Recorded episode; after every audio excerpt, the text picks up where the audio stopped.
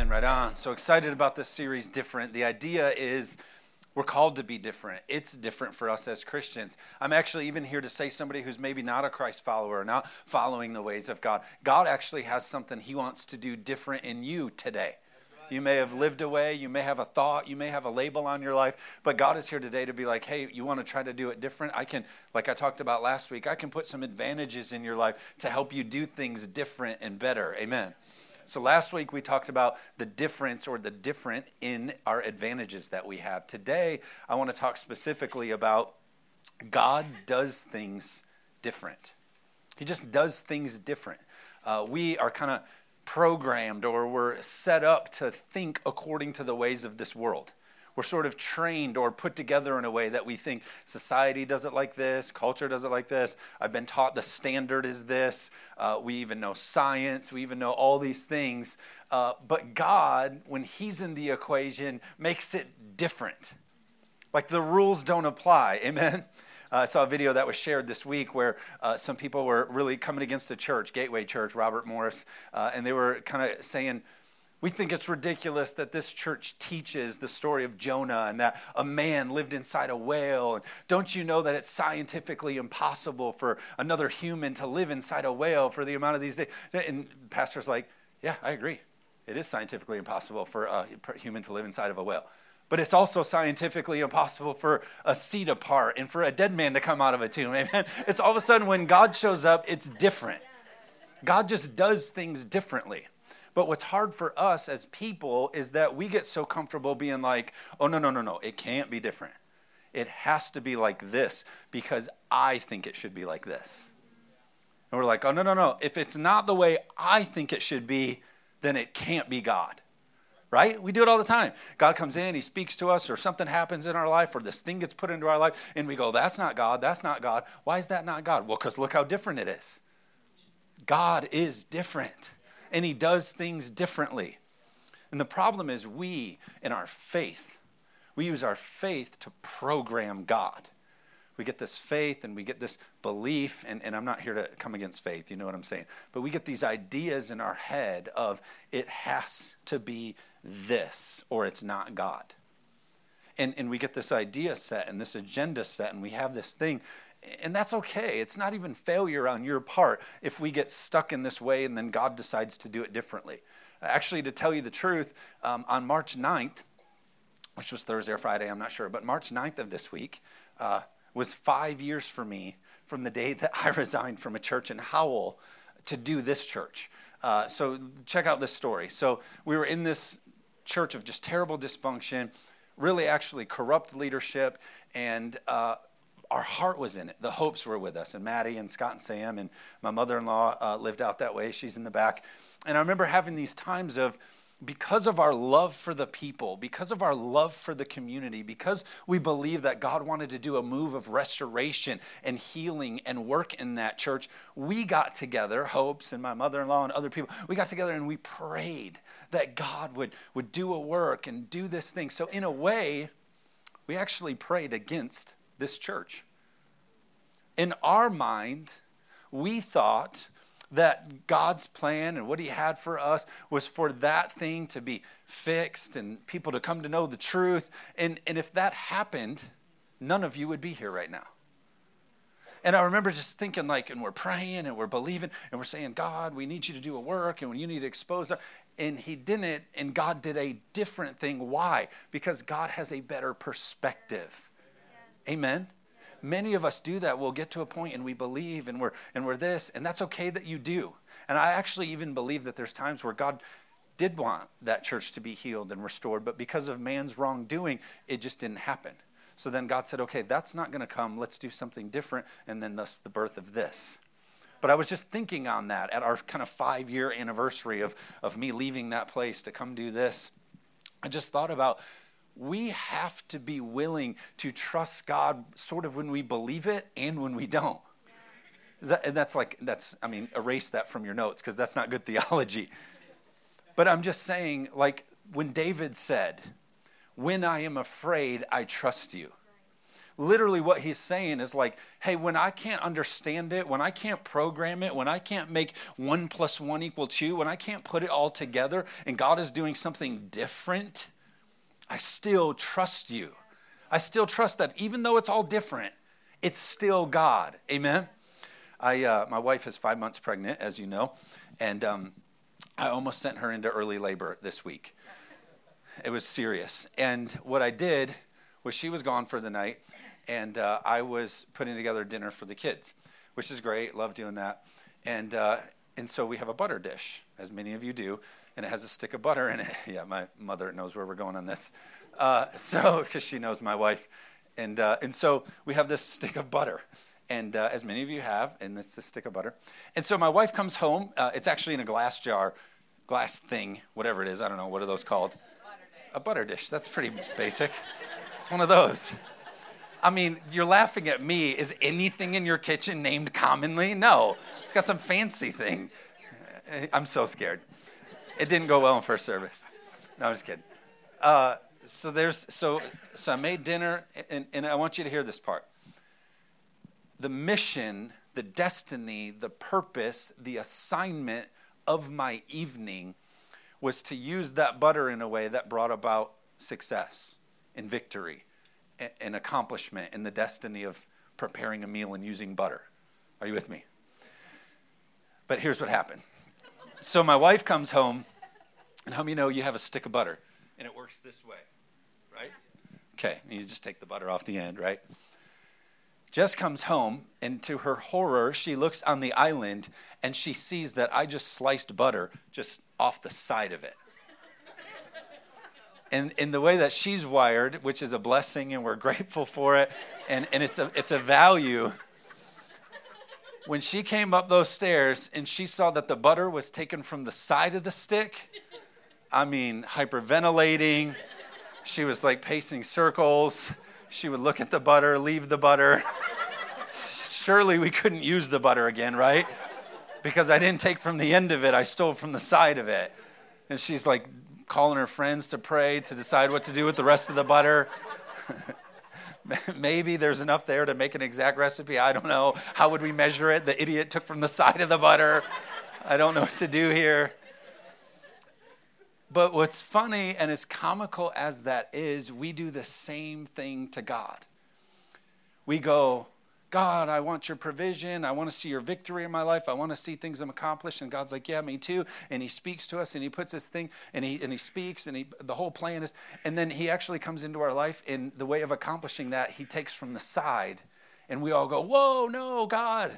Don't do it different. You got to take from the end. I'm only comfortable when you do it the way that I want you to do it and use it from the end and not from the side. Amen. And we go, surely this can't be God. Surely success didn't take place. He took it from the side and not the end. Like, are my kids? She's checking on the kids, their pulse. Like, are you still alive? Can you eat butter from the side and not the end? And we do that in the kingdom of God. God calls us and speaks to us to something, and he assigns us, and we like try to predict or put together or plan the way it should happen from the end of the stick. And God is different, and he works differently, and he comes in alongside it. He takes from the side of the stick, and we all run and go, oh, surely it can't be God because it's different. Amen? God is incredibly dependable but terribly unpredictable. You can count on them. You can trust in them. You can give your whole life to them. But to try to predict them, and listen, we know that the scripture is all true and it's the inspired word of God. And when we put it in our lives, those promises will come true. You can have faith on those. You can almost predict that. But the way that it happens, it's not predictable. You can't measure it up. You can't say it's always going to be like this. God does things different. I thought about the guy who needed healing in his eyes. Jesus spit in the ground and put mud in his eyes. So you got this guy who comes to God with this genuine need of healing. And Jesus goes, hey, I'm going to put this mud in your eye. He took from the side of the stick. The guy's going, wait, no, wait. I thought that you would just say something nice over me. And they'd play the keys in the background and you would heal me. And it's like, no, how about mud in your eyes? I thought about the leper who you couldn't go down and dip in the pool, and you couldn't on the Sabbath, and there's all these rules to the way that it should be. Oh, no. The leper can't go down and dip 7 times. Surely not on this day, because we got to take from the end of the stick. You can't take from the side of the stick. And Jesus is like, hey, go down there and receive your healing. Oh, no. That's the end. That, we got to keep it at the end of that. We can't take from the side. And the scripture, what I love about the scripture is it says that leper, as he was obedient, he was angry. He was annoyed. The whole way down, he's trusting God, but at the same time, he's having like a conversation under his breath about how ridiculous this is. Why? Because God does it different. And why does he do it different? It's so that we can learn to trust him and not the process. I thought about this. You think about the widow woman, and she's down to the last of her oil. And it's like, what do we do with this thing? And basically the command is, hey, just give it all to me. So wait a minute, I'm genuinely looking for help here, and I got this thing, and I'm at the end of it, and what is it? And it's give all, and then she never ran out. Why? Because God does it different. In her mind, it's like, if I give all, it's the end. Our mind is preserve, and God's like, no, give all, and then it will never end. Amen. I thought about Noah. He says, God shows up and says, oh, hey, because your family's been so righteous, because you're the holiest of all the people, because you're actually the only righteous, here's your benefit. This is going to be your blessing. You get to build a boat for 100 years, and you've never seen rain. What? That's taken from the side of the stick. Amen? No, God, wait, you said I was holy and righteous, and I've raised my family right, and surely nothing hard should come into my life. I need to take from the end of the stick. And God is like, no, I'm going to do it. I'm going to do all that I promised. You're going to see provision, but I just might do it a little bit different. Amen? I thought about even the Red Sea, Moses, the escape. God, I'm going to lead your people out. God says, I'm going to lead your people out. I've chosen you to lead people out. And then he leads them to the edge of the Red Sea. Surely God has made a plan for us, an escape for us, and it leads to a place where it doesn't make any sense. That's the side of the stick of the butter, not the end. It's saying, God, you've led me to the sea. And God's like, no, I can do it different, and I can still make a way. Thought about Shadrach, Meshach, and Abednego. Their complete public obedience got them a ticket to a fiery furnace. Saying, hey, you know what, God, I've been obedient to you. I've stood up for you in this culture. I've lived the way that you've called me to live. Look at what's my return here. My return here is you're going to be led all the way in through this fiery furnace. And of course, not burned, and of course, supernaturally provided for. But how many know along the way it looked a lot what? Different. Because it's not what you can make up and predict and plan and make an equation for. God doesn't work in our human equations. The perfect example of this is when the perfect one pays the price for the imperfect ones. Amen. God, yeah, amen. Sunday, Easter's coming, and we see this idea of how different it works in the kingdom of God. The one who was without sin pays the price for the sinner. It's just different. The way that God works is so much different, and we have to learn to be comfortable not knowing the perfect equation and all of the steps and what God is always doing. Amen?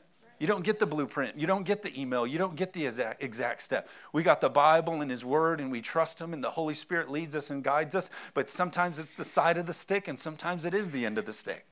Amen. I love Pastor Bill Johnson.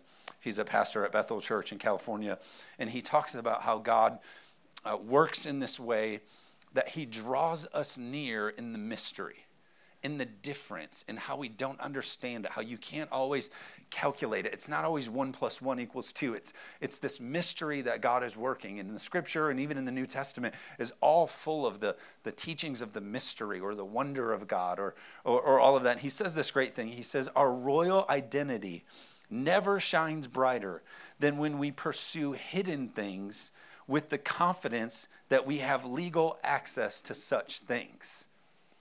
So my explanation to you of it is like this. As the child of God, as the sonship and daughtership of God, you have all of this great access into the mysteries of the supernatural and the wonder of God and the moving of the Spirit. You have all of these things that you can pursue without carnal understanding, and nothing shines brighter than when you take him up on that, when you pursue him into the unknown. Amen. That's something that you should get excited about and be privileged to know, like, I can follow God into the supernatural. Amen. I'll double down on that for you. Bill Johnson, in his book, Dreaming with God, says this. Revelation, so having this understanding or God revealing to you what he's doing in the different. Revelation always brings responsibility. By keeping revelation from those without hunger, God protects them from certain failure to carry the responsibility it would lay on them. Yet he doesn't conceal from us, he conceals for us. Meaning this, that there's great responsibility that comes with revelation that God speaks to us. And so there's this process of mystery or not understanding or not being able to figure out why he's doing it differently. And in that process of trusting God, following God in the unknown, following him when it doesn't make sense, that then brings about a great revelation. And in that revelation and in that process, then you've learned how to be responsible with it. Does that make sense? It's like when people try to talk about childbirth and they've never had a child. Like they think they have this revelation of childbirth. Like, oh, childbirth. When I have a kid, I'm going to, you know, you get those young moms. And they're like, oh, my birthing plan.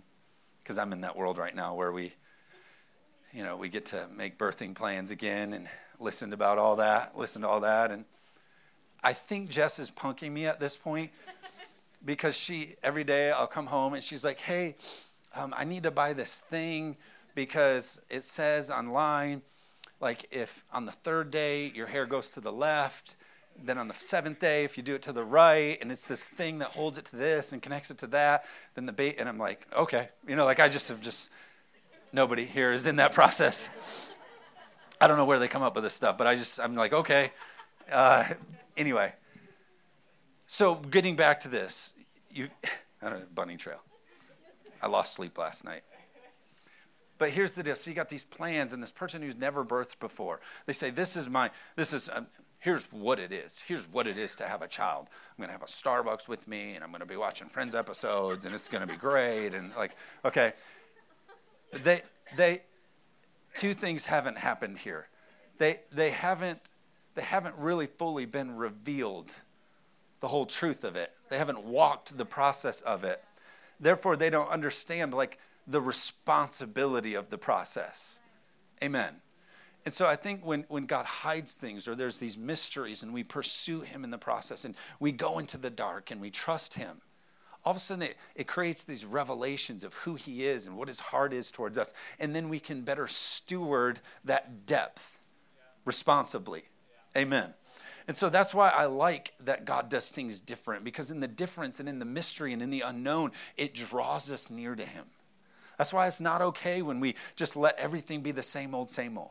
We come into the same service and we do it the same way and we don't ask God to speak to us different. We don't ask him to show us anything. And we go through song service what if we came in and we were asking God to do something different in us every time we were in his presence? Amen.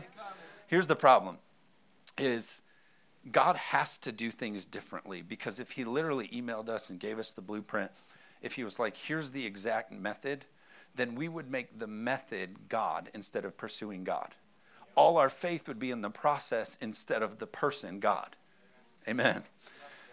So we love this. The scripture says this about how we should live in this and how we should trust God in the different. That's why it says he is the potter and we're the clay.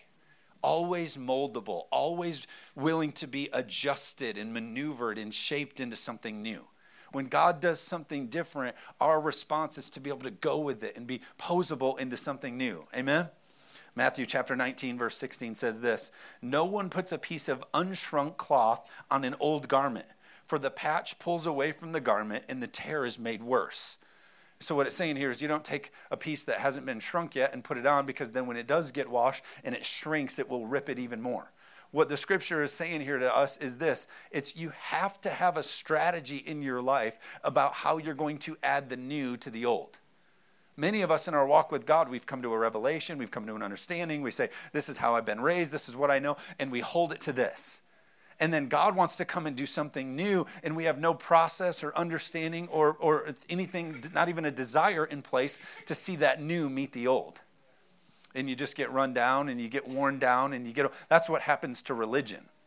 They get a revelation, they get a process in place, a ministry that's put in place, and it starts to become old and it needs some new, and they haven't put a strategy in place to put the two together. Amen. Same thing in your life. It's great what God has done in your past. It's great what he's taught you and revealed to you and shown you. That's amazing.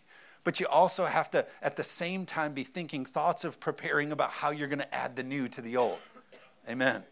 It goes on in verse 17. It says, nor do they put new wine into old wineskins, or else the wineskins break. The wine is spilled and the wineskin is ruined. They put new wine into new wineskin, and both are preserved. The people at this time, when they heard this, they would know exactly this process. Because for everyone in that place, in that time, they would have a wineskin just like we'd have a pitcher for water. It's just a part of their life. It's what they did. And so an old wineskin would be obviously old, but it would also be hard, and it would also be formed in its place already, and it had travel with it, and there was, like anything else that was old. But the problem with new wine is as it would put in the old one, and it would ferment, and the gases would do its thing, it would bust the old wineskins. And so the picture here that's trying to be said is you have to live your life in a way always moldable, always adaptable, because when God wants to do his new thing in you, you have to be willing to flex. You have to be willing to be adjustable, moldable, so that God's new thing is preserved in you. Amen. I thought about this. Really, in the kingdom of God, one of your greatest abilities is flexibility, is just the willingness to be flexible, the willingness to make adjustments and respond when God calls you to something or shows you something. My wife, she has been a little bit sick this week. I think when I shocked her with the butter incident, it really lowered her immune system, the tragedy of that. It took a toll on her body, and so she's been getting over a little cough or whatever, and I don't want to get sick, and so when we sleep, I'm like on the edge of the bed. I'm like as far away of her coughing and grunting and everything else that happens, and so I'm on the edge of the bed sleeping like in one position. I got like a tarp over me, and but now when I wake up, of course, my neck is like all in a kink, and my shoulder hurts and my hip, and like I'm just a mess, because I've stayed stuck in the same place. Many of us are that way spiritually. You've been in the same Christian position for so many years. You've stayed in the same place, the same thing. You're trying to get through life, and you're all tied up, sore. Amen. You got some Christian bed sores. It's time to get moving, get flexible. You need to get flipped. Amen. But it's the truth. We just have to live in this place that God does things different, and he wants us moldable. He wants us flexible. He wants us adaptable. That's why when you hear a cliche, when somebody says something like, we don't need to read our Bible, we need to let our Bible read us. Well, that's true. Why? Because as we let God speak to us and change us and mold us, that's the better way to do it. You read your Bible so that it changes you, not so that you accomplish a checklist. And the old wineskin is like, I'm going to read this and get through it because, Proverbs has 30 days and there's 30 days in a month, so I better. And I read Proverbs every. I'm not. Some of you are offended by that. But you know what I'm saying? I'm saying like that you got to let stuff do its work. It's different. You got to be moldable, flexible. I thought about the more you walk with God, when you first get saved, everything's amazing and it's new to you and you're excited about it and everything is just so inspiring. But a lot of times what happens is you start walking with God and you get used to it. You get comfortable with seeing it. And all of a sudden it's not what it was and you take it for granted. And really that's why you see some Christians a little more down the road and they're just critical and they're crabby and they're grouchy about it. And nothing's right. Nobody does anything right. They don't have this. They don't have that. It's because there's some people that are just living in old wineskin. They need the new of God. Amen? And I thought about it like the scripture says here, the reason God's not willing to give the new wine is because it's going to cost wine, it's going to spill the wine, and it's going to crush you.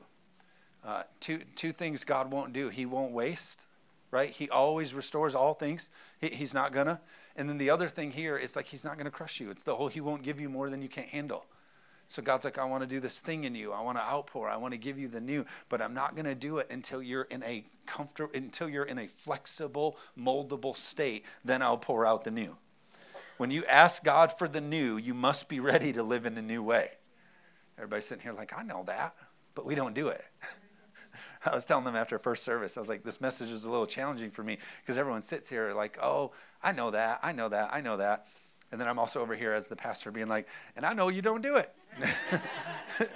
Like, you know, that's my challenge, is because I know how easy it is for us to get stuck and just try to keep it the same old and do it the same old way. We cry out to God, God, I want to do the new. God, I want to see you move. I want you to do more in my life. And God's like, awesome, me too. So let's work on how we're going to do things different in your life, because God works differently. Amen? It's the whole definition of insanity. It's like you can't expect new and a different result if we keep doing it the same way. So you're like, God, I want you to do something new in my life, but don't change the way I'm doing it. It's just insane. Amen? I'll close with this. There's this story in John chapter 2, and it's a picture of, there's a lot of things happening here, and in the Jewish mind, everything is symbolic and means something else, and it's something that we could really take with us today. So John chapter 2, verse 1, it says, on the third day there was a wedding, and the mother of Jesus was there. Now both Jesus and his disciples were invited to the wedding. And when they ran out of wine, the mother of Jesus said to him, we have no wine. Jesus said to her, woman, what does your concern have to do with me? My hour has not yet come. So, of course, he's talking about the cross and his ultimate destiny. And so this bigger picture gets dropped. And in verse 5, his mother said to the servants, whatever he says to you, do it. So there's this whole, hey, stuff is run dry. Hey, we don't have the provision that we need. Hey, we don't have the next step in our life. Hey, we're missing what we need for this thing to advance. And the response is, hey, whatever he says for you to do, you should do that. Most times in our life, we kind of get stuck in that place. Hey, God, I don't know the next thing. And hey, God, it's dried up around here. And hey, God, I don't have my next thing. And hey, God, I'm missing this and I'm missing that. And God's like, all right, cool. Whatever I speak to you to do, you should do that. Amen. And then God speaks to us to do a thing. And we go, whoa, God, no. No, I'm not doing that. I'm definitely not doing that. And God's like, well, wait, I thought you wanted your need met. And I'm going to use you this way. And then everything will come in, because seek me first and everything else will be added to you. Right? It's such a great picture here of how, like, if we just follow God. But the problem is we say, God, I want your move. I want the next thing. I want all that you have for me. And then when he gives you a picture of it, you go, oh, but not that. Because we live in this world of unflexibility and we're not moldable. And we just try to keep it all in this perfect little thing. And God's like, no, I want to do more. I want to, but you got to be flexible. So for you, what does it look like? If God's calling you into new, and he's got more for you, and he wants to expand you and do more and use you more, what are some of the things that you need to get rid of? Say, hey, that stuff needs to go because I'm saying yes to what God speaks to me. Is there habits in your life? Is there people in your life? Is there distractions in your life? Things you need to sell, walk away from, stuff that keeps you too busy. People are a huge one. She says, hey, whatever he tells you to do, do that. And then we still spend so much time listening to what the crowd is saying. And we do that. The culture says this and that person says this. No, let's do what God says and do that. They say about the greatest businesses and the greatest sports teams. You hear this of all those people that make it and endure and go to the next level. They say one of the greatest strengths of enduring successful people are that they have the ability to make great adjustments. Sports teams, they start out away with a plan, and then things come into their life and they respond and they make great adjustments and they find success. A business is launched. We see it all the time. It gets started and they get stuck in their way, and then culture changes and they don't know how to adapt, and therefore they close. Or great businesses find a way to be moldable, adjust, make changes, and continue on. It's the same thing in the kingdom of God. Greatness makes adjustments, is moldable, is flexible to what God is speaking and saying. I think the way that God even created this world is a great picture about how God expects us to live. Do you know that the universe is always expanding? It's always getting bigger. It's always adjusting. It's always doing more. It's always expanding. Every single day, nothing is in the same place. Change happens always, every day, in your entire universe. It should be the same thing in our spiritual universe. Every day we should be growing and expanding and adapting and changing to what God wants to pour in. Amen? That's why Philippians 1:9 says, and this is my prayer, that your love may abound more and more in knowledge and depth of insight. And it goes on to talk about the ways of God and the teachings of God. Ecclesiastes 3:1 says, there is a time for everything, a season for every activity under the heavens. There's a time for it, a season for it, meaning it has a beginning, it has an end, it has seasons to it all. But we can't try to keep these old seasons, these old times alive. Amen? You just got to trust God's doing a work here and doing a work here. We have to be moldable because God does things different. He makes things different. Amen? I love this thought. The secret of change is to focus your energy not on fighting the old, but on building the new. We see religion gets hindered so strongly when it just tries to fight for the old, and God's trying to do the new. We're grateful for our foundation and theology and things. I'm not saying you always blow up everything and you make adjustment to the Holy Scripture. I'm not talking about that at all. But I'm talking about we have to be willing to go where the Holy Spirit leads us. Your life doesn't get better by chance. It gets better by change. If it doesn't challenge you, it won't change you. If nothing ever changed, there would be no butterflies. The beautiful of flying and having a new perspective and beauty and all this, it takes change. It takes a season of different. You get in this cocoon and you go, it's different and what's happening, you know? And then all of a sudden you get this whole new perspective.